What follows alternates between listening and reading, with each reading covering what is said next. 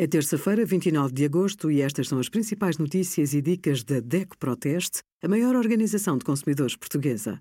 Hoje, em DECO.proteste.pt, sugerimos apoio de 30 euros a famílias vulneráveis, quem vai receber, oito erros que impedem de emagrecer e quanto vai pagar de IMT na nossa calculadora.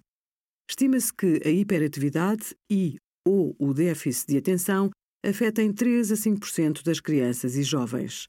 Não ignore os sinais de alarme e procure ajuda para evitar insucesso escolar, isolamento social ou agressividade. Repare se o seu filho tem uma energia insaciável, não consegue estar quieto e está sempre a falar.